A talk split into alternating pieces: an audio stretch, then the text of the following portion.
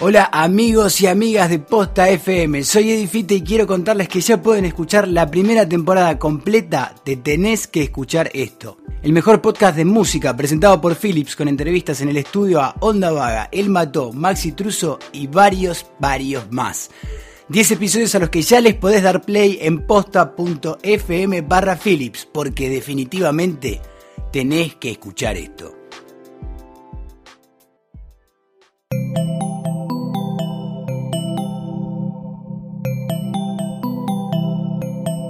Estás escuchando Posta FM, Radio del Futuro.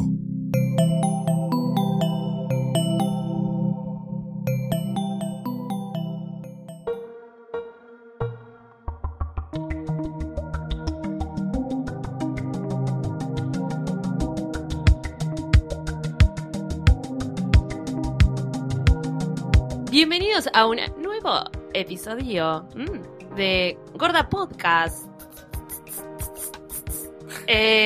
Un espacio, un podcast en el cual me encanta el grito de cumbia. Hablaremos de los estrenos de esta semana. ¡Yay! ¡Yay! Somos tu Catalina Dlugins. Yo soy Mercedes Monserrat, no soy Catalina Dlugins. Por suerte. No sé, te digo, ay, mucho no, fetiche. Hay mucho fetiche. Peluca de Catalina, la peluca. Esas voces que escuchan ahí es a mi mano derecha, muy lejos, esta vez muy lejos, perdón, estaba tomando un poquito de la bebida espirituosa que trajiste para hoy. Lucila Farrell, ¿cómo están? Bien, cumplimos bravo. Un mes, episodio 4, cumplimos un mes. Este es el cuarto episodio. Ah, felicitaciones a nosotros. Y a mi otro lado, la joven revelación, también su primer mes. Primer mes. Hola, Valentina Ruderman. Muy bien. Hola, Valentina Ruderman. Gritamos un poco, perdón. Pero bueno, antes de comenzar a reflexionar sobre lo que hemos visto, cómo nos gusta, tenemos que dar un pequeño espacio a los Emmys que se han dado el domingo anterior. Uh-huh. Ya vamos a cumplir una semanita de Emmys que estuvieron bien, estuvieron buenos. ¿O no? Luli nunca le parece que algo está Luli, bueno, pero... nunca. Ayer, para alguna programación, estuvieron buenísimos. Ayer pasaron medio gracioso, medio de tema. Fuimos con Valentina al cine y estábamos hablando y en un momento me dice, deja de odiar. todo odias, dejado de odiar. Extrema, porque estás muy buque amando cosas. Yo amo con locura o odio que quiero morir, ¿entendés? Claro. O sea, es como blanco negro. Los semis para hacer una programación de 3 horas ahí como siempre en bola, estuvieron bastante entretenidos, siento yo. Me pareció medio en bola Andy Samberg, pero estuvo bien. A mí me gustó, ¿a vos también? Sí, pero lo quiero mucho a él. A él lo quiero un montón y estuvo bien, porque a veces cuando hay alguien que queremos, igual lo arruinan y lo hacen aburrido, y esta vez no fue tan así. Aparte como de todos sus amigos, como esa pandilla de comediantes que estaban ahí, o sea, estaban siendo partícipes de todo esto, y los chistes, los sketches fueron buenos. Sí, a mí me gustó. Bueno, fueron los premios de Game of Thrones. Sí, de una temporada que no nos parece la mejor. Mucho. A mí no me parece la mejor para nada. Boring. Pero hubo reivindicaciones como Amy Schumer, que nos gusta mucho, ganó. John Hamm, mejor actor de drama. Sí. Por fin. Y lo que me quedó a mí de pregunta es, ¿hay que ver How to Get Away with Murder o algo así? No, yo sabés que sentí que de repente todo el mundo la está mirando, porque la pusieron en Netflix. Y cuando la ponen en Netflix, viste que la gente, si no es Netflix, medio que le da fiaca. Sí. Y ahora como la pusieron en Netflix, todo el mundo la empezó a mirar. Yo me acuerdo que cuando salió y estaba en el canal Sony, me puse a ver el piloto y no duré más de 20 minutos porque me pareció medio una mierda. Bueno, pero porque estaba ella ahí tan como... No, pero dicen que, qué sé yo, viste, como... No sé. Tendremos que probar. O podemos probar. Deberíamos probar. Que alguien nos mande a verla, capaz. Mándame a verla. Sí. Pero estuvieron bien, mal que mal estuvieron bien. Ganó VIP y no ganó Modern Family, que es algo que dijimos el episodio pasado, que Val dijo que iba a ganar VIP y no Modern Family. Nosotros estábamos muy enojadas con Modern Family. Ganó mucho VIP, ganó mucho el Jon Stewart. Pero tengo miedo que VIP se convierta como en la opción obvia o la opción fácil de ganar. Sí, ¿entendés? Como que va a terminar yendo todo a VIP. Vas a ver que va a empezar a pasar Modern Family, prefiero VIP. Ya está pasando eso. Nada, ya no va a estar más Modern Family. crucemos los dedos, que no va a estar más, pero va a empezar a ver un montón de series recopas y se lo van a seguir dando a VIP, a VIP, a VIP, a Julia Dreyfus. O sea, sí, vamos a terminar odiándola a ella, sí, que no pase eso. Que no nos pase, que no dimos VIP. Ese es nuestro... Empezando por algo, miren la serie. Miren porque VIP. No la ve nadie, en realidad, la serie. Así que si la primero, mírenla, porque algo... Está en On Demand, creo. Bueno. Ay, yo, hay tantos momentos que me reí tan genuinamente con VIP. Muy graciosa. Muy graciosa. Ah, es, bueno. ¿Pero qué viste vos? Ay, que vi. De novedad, ya cosa fresca hablemos, sí, ¿no? Fresquísima porque se estrenó este jueves 24. Fui con acá la compañera fiel de Intern, El Pasante, la película que están pasante viendo. Pasante de moda. Que está protagonizada por, ¿por quién? Robert De Niro. ¿Y quién más? Anne Hathaway. La exigidísima Anne Hathaway. ¿Qué cosa? Anne exigida Hathaway. Dejemos de decirlo porque hay que argumentar antes de eso. Bueno, fuimos a ver esa película. Está dirigida, escrita, guionada, producida por Nancy Myers, que es una persona por la cual yo siento expectativa como persona que le gustan las comedias románticas, porque las suele hacer lindas. Hizo Juego de Gemelas, que es para una de las mejores películas que hay, de las mejores películas de la vida. Definitivamente. Hizo The Holiday y El Descanso, que también nos gusta mucho.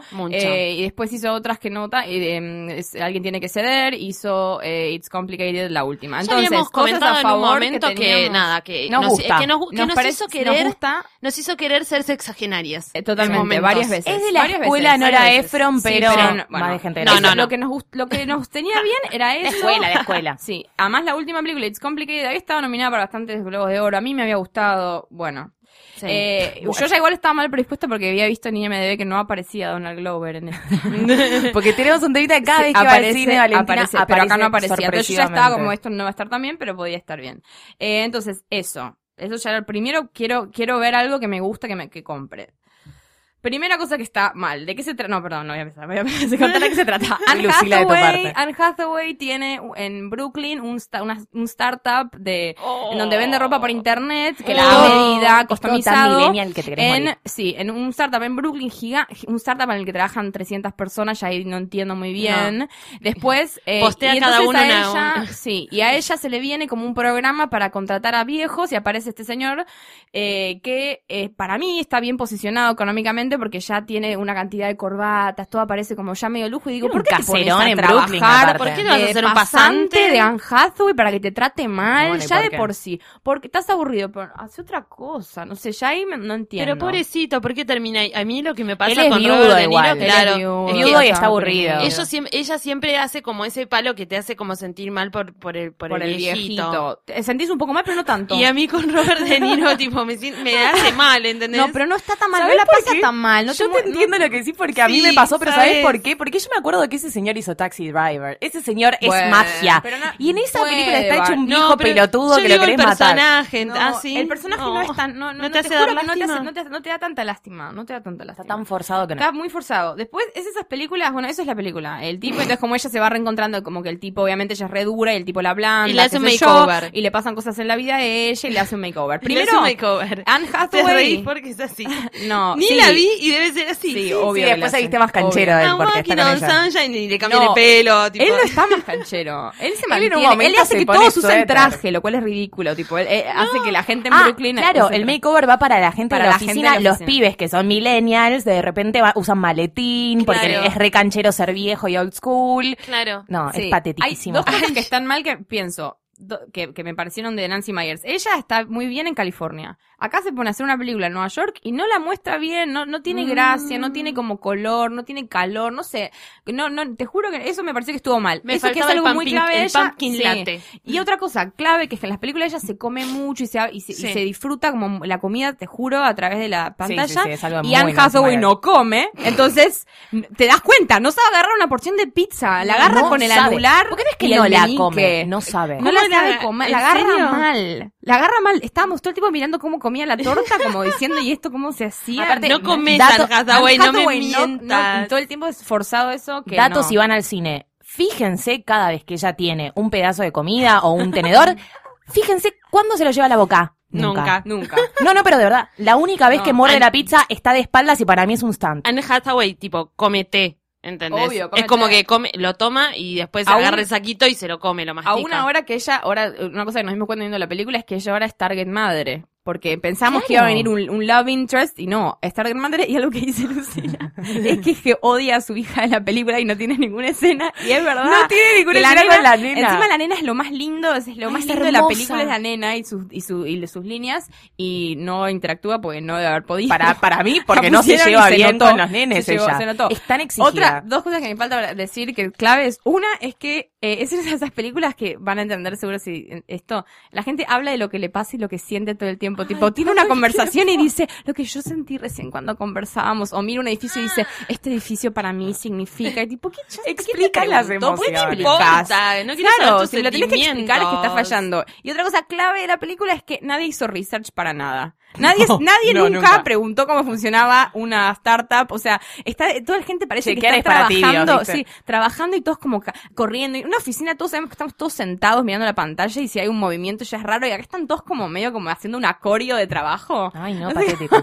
Ella es de esos jefes que anda en bicicleta dentro de la oficina, ¿viste? Ridículo. Como tipo re cool. Obvio que ella además le pide consejos al pasante por un tipo, ¿cómo te parece que queda bien esto en el sitio? Como si no tuviera un equipo de marketing. O sea, si tenés una oficina de 300 personas. Como si el jefe se metiera. Ella vende ropa, ¿no? En su startup. Es como vendría a ser ropa online, una tienda de ropa online. Sin Astigal. Y ella, para mí, yo lo que le decía a ella, para mí estaba medio inspirado en Sofía Moroso de Astigal. Sí. Pero digo, como que ella en un momento se pone a atender el teléfono y se recompromete con la charla, como, ¿viste esas jefas que reparticipan en todos los procesos? ¡Mentira! ¡Mentira! No hay un jefe que participe en todos los procesos. No mientan, chicos, dejen de joder. Sí. ¿Qué se hacen? Tipo, ¿puedes pensar Mark Zuckerberg pone a contestar cosas de fax de Facebook?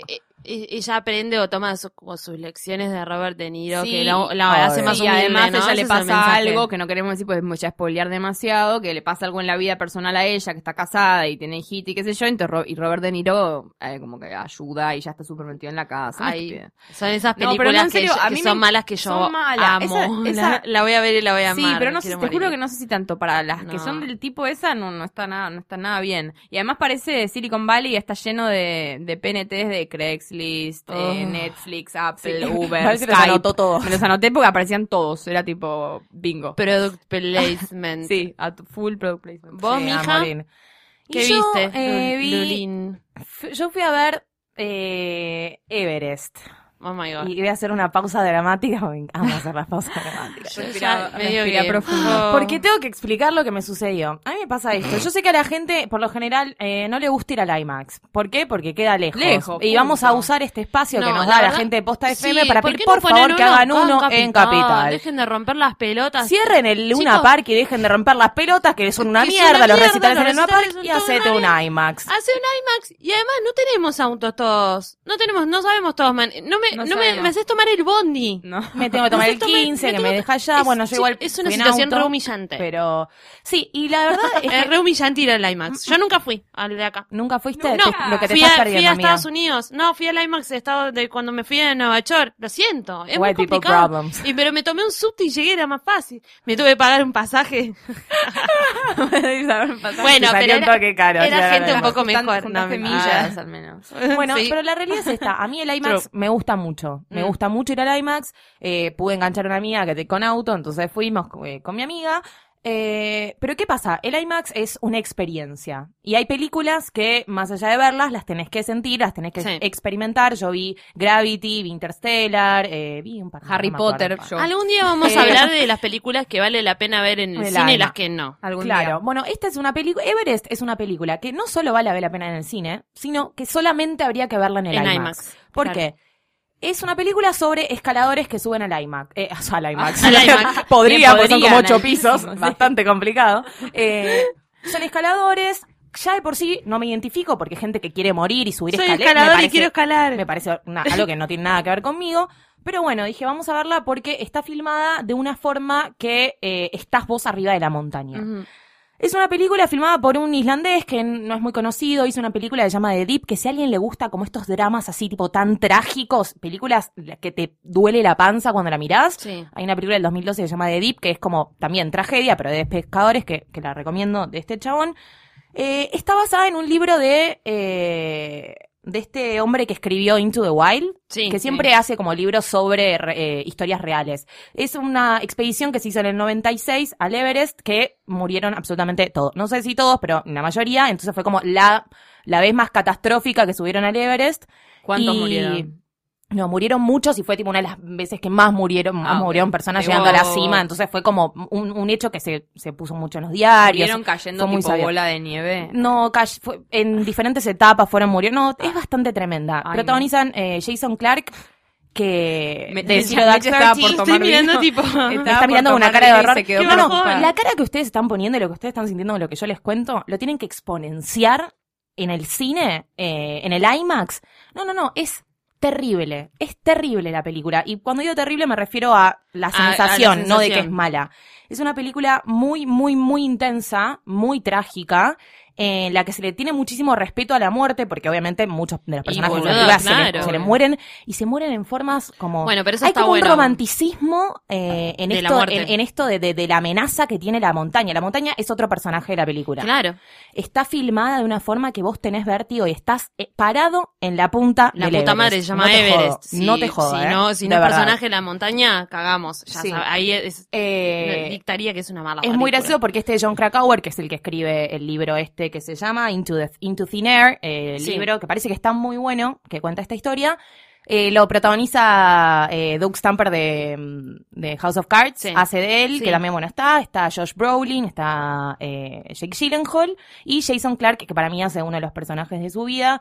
Está bien, no tuvo que esmerarse mucho porque la historia en sí ya es como bastante increíble, claro. Pero bueno, la verdad es que él es como el que lleva la expedición arriba, el que le pagan para ir. Y bueno, hay diferentes personajes, gente que va, un tipo viejo que va porque es profesor y quiere como hacer lo imposible, otro que es rico de Texas y quiere ir porque la mujer no le hace sentir nada, entonces necesita algo para vivir, que es Josh Brolin.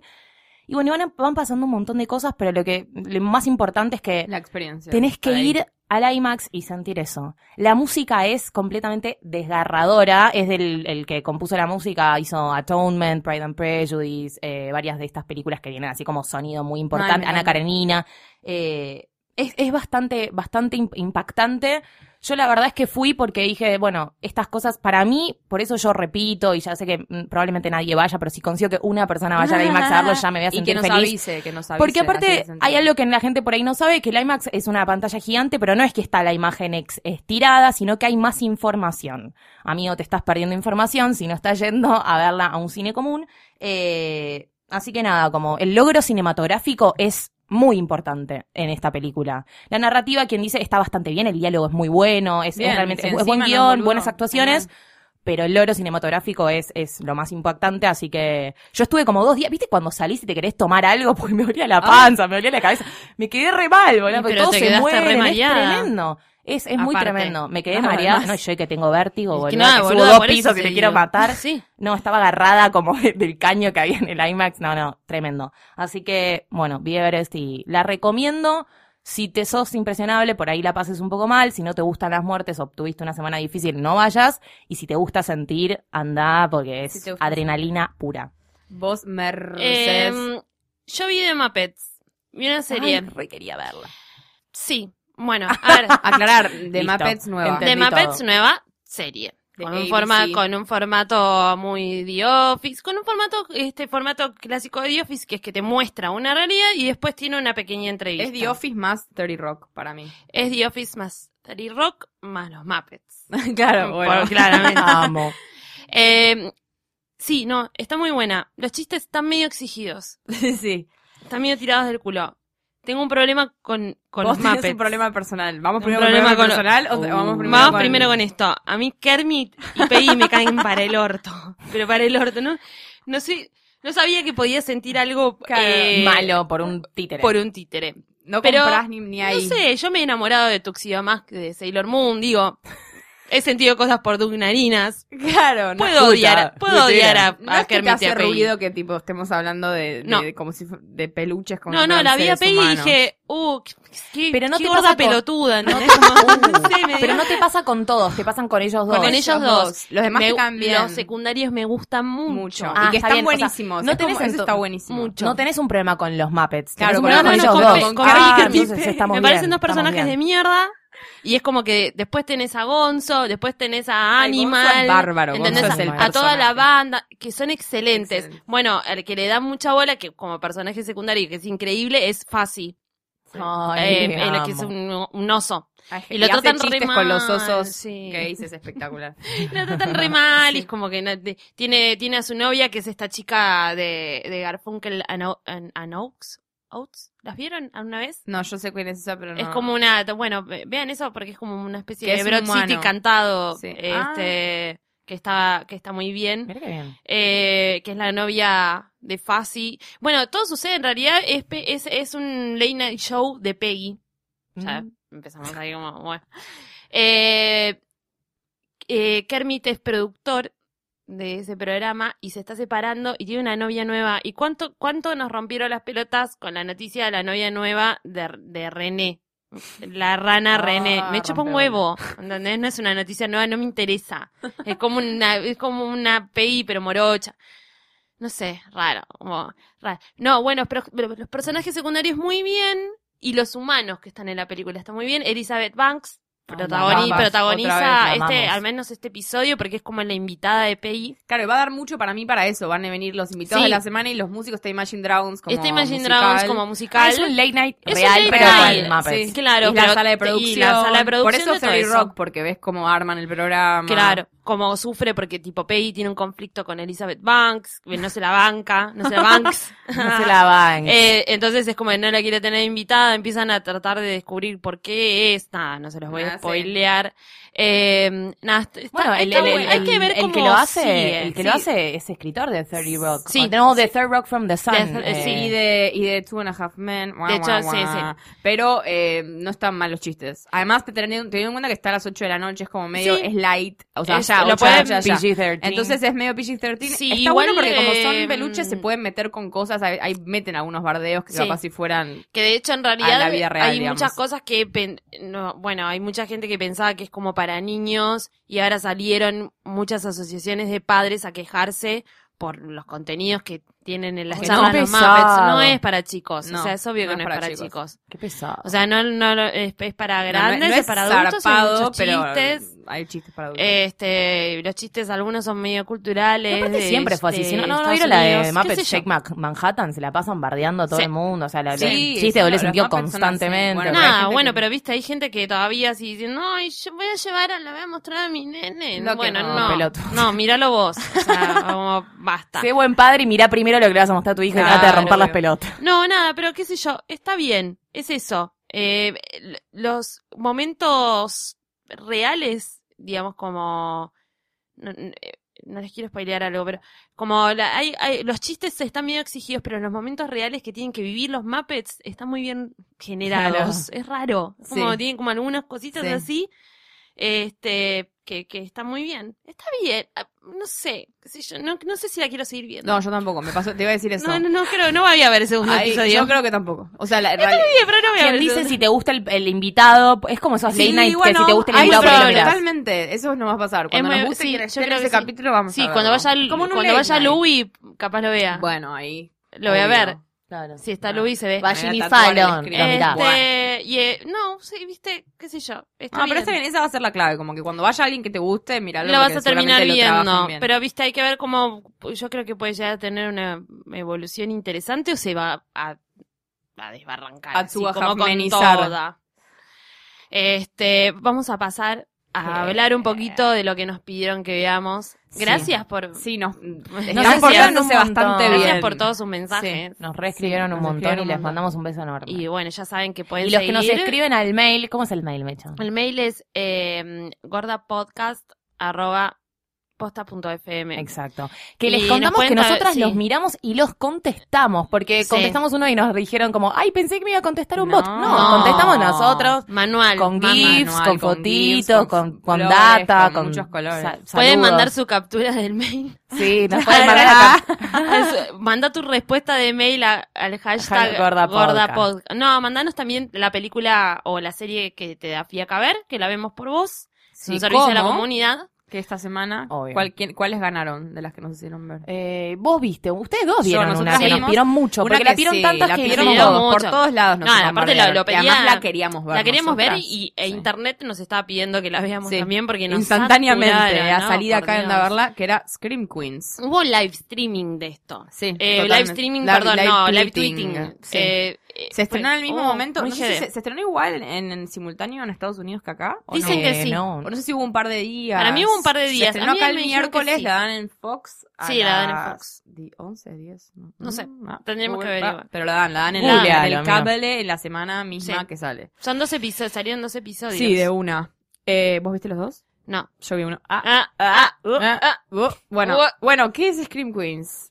Es de... Bueno, ¿qué empiezo yo? Es de Ryan Murphy. No, es de Ryan Murphy, que es el de Glee, el de Horror... ¿Cómo se llama? American Horror Story. Sí. Entonces es una mezcla de Glee y American Horror Story. Exactamente eso, señora. Sí. Y Never Forget, que también hizo comer, rezar y amar, porque no es todo hermoso lo que hacen, ¿eh? En la tele hizo eso.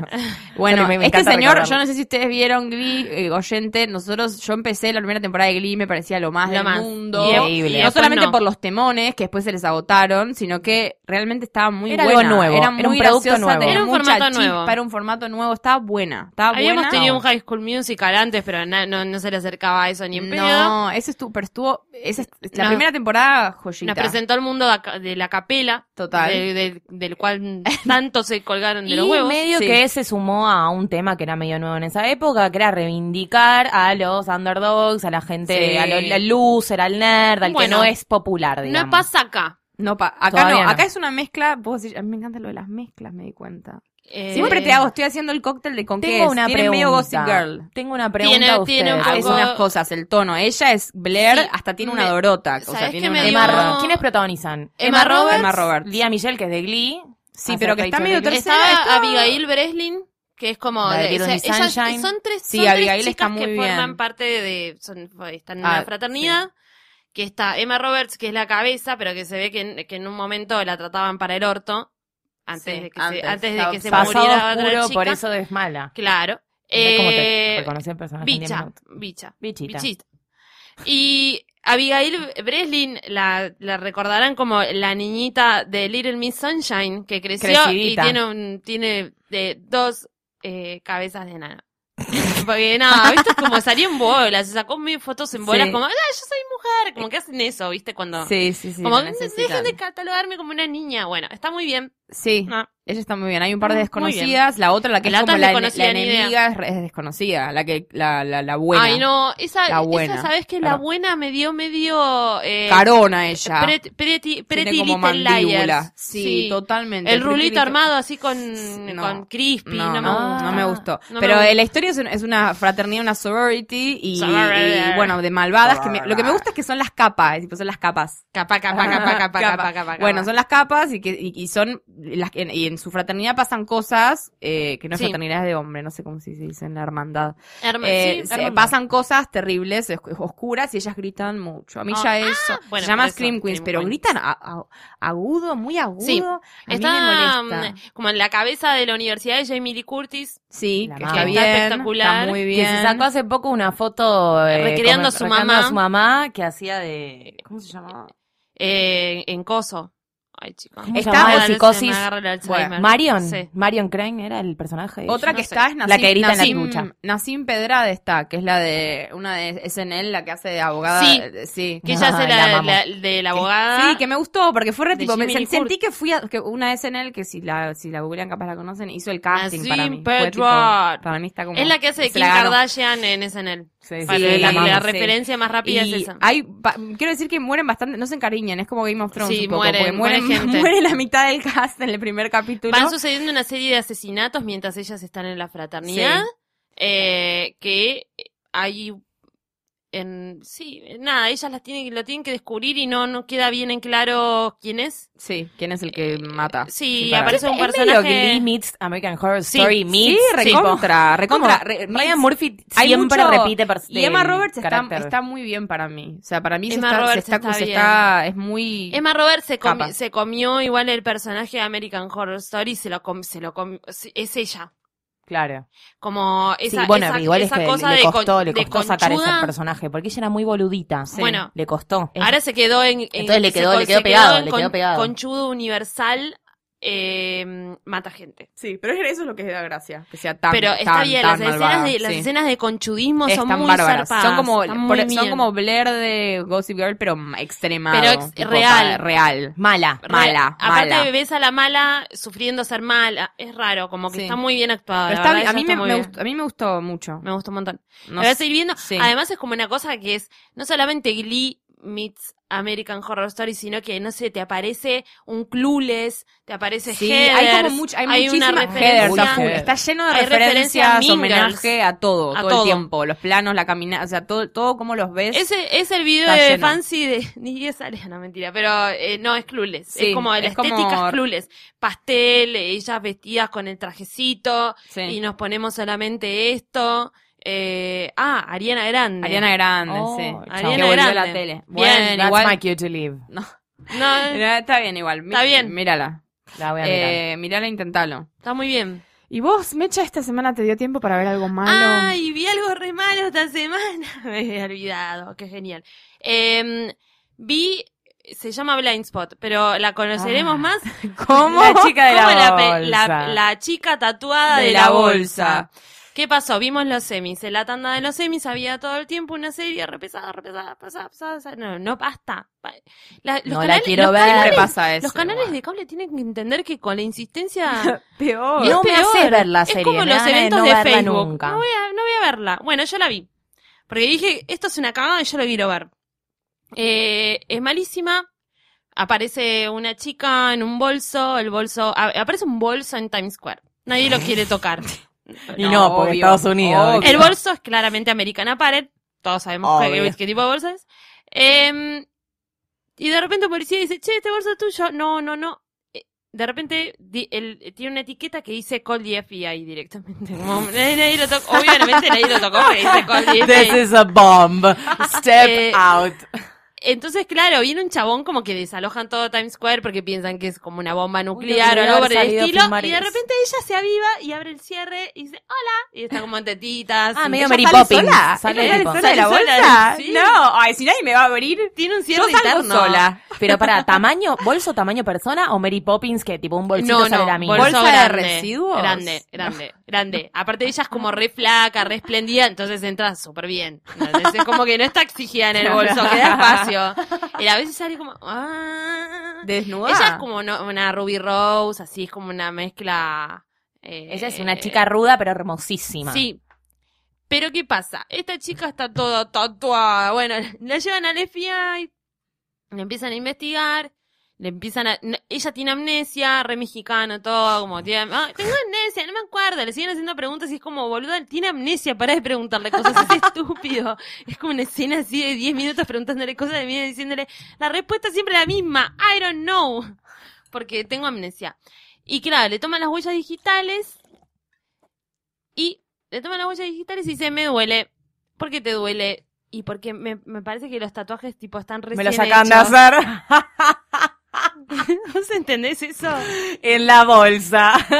Yo soy una persona que está bastante tatuada. Tengo muchos tatuajes grandes, todo bien. Sería una bola de infección, ¿entendés? Si estuviera recién tatuada. Recién tatuada en una bolsa, en el lugar más contaminado del planeta. Sería como una infección así enorme. Rememento todo, aparte, como no me acuerdo, pero lo tengo tatuado. Es imposible. Bueno, nada, aparte tiene unos tatuajes en unos lugares que nada que... Bueno, nada, eso después sigue y la premisa que te la cuenta el mismo spot de este canal de cable, es que con los tatuajes se empiezan a averiguar asesinatos que van a suceder.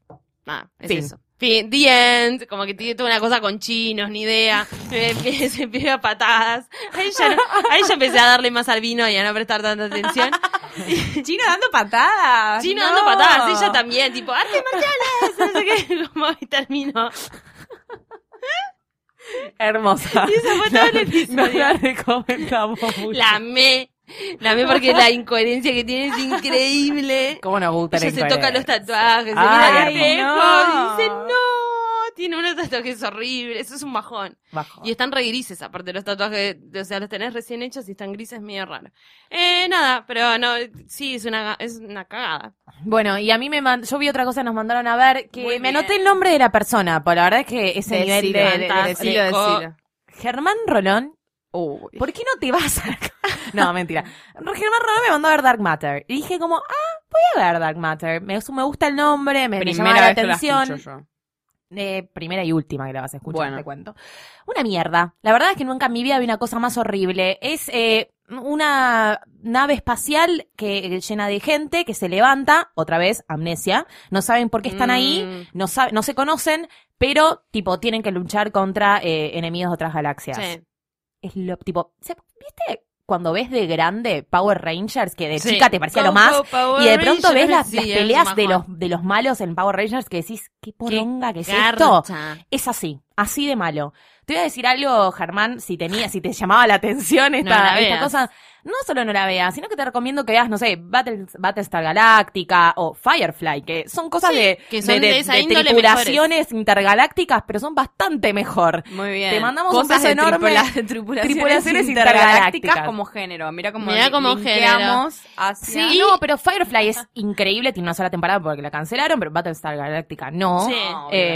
Pero no sé, amigo, la verdad que ponete a ver otra cosa porque Dark Matter es horrible, horrible. Pero bueno, nada, eso, está bien que haya sugerido que se puede ver. No, lo hicimos por vos. No, lo hicimos por vos. Pará, todavía te seguimos teniendo regalitos. Sí. Tenemos regalitos de Netflix. No los vamos a largar regalitos todavía. De Netflix, que son tipo asombrosos. Seguimos con la pelota de Club de Cuervos, para que vayan y tengan actividad física, porque tipo hay que mirar series, pero también como que hay que recuperar los pulmones.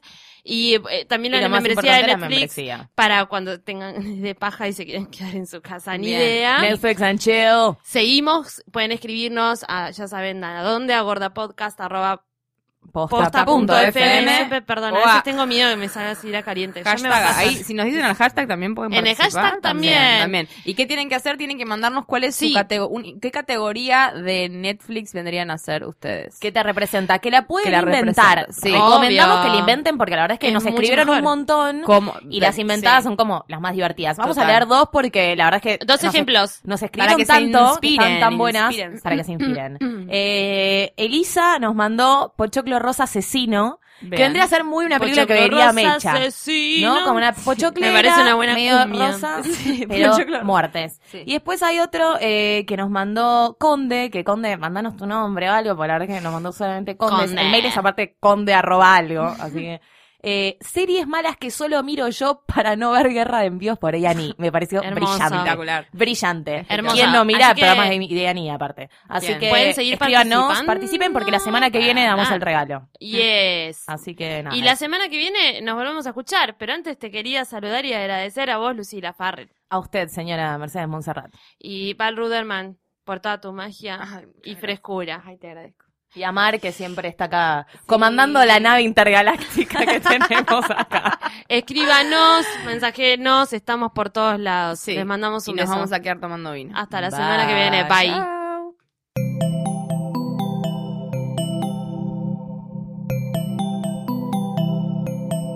Si te gustó este episodio, hay mucho más en nuestro sitio. Métete ahora en posta.fm. También podés llevarnos en tu teléfono. Busca Posta FM en las tiendas online de Android y Apple. Seguí con Posta FM, radio para escuchar cuando quieras y donde quieras. Posta.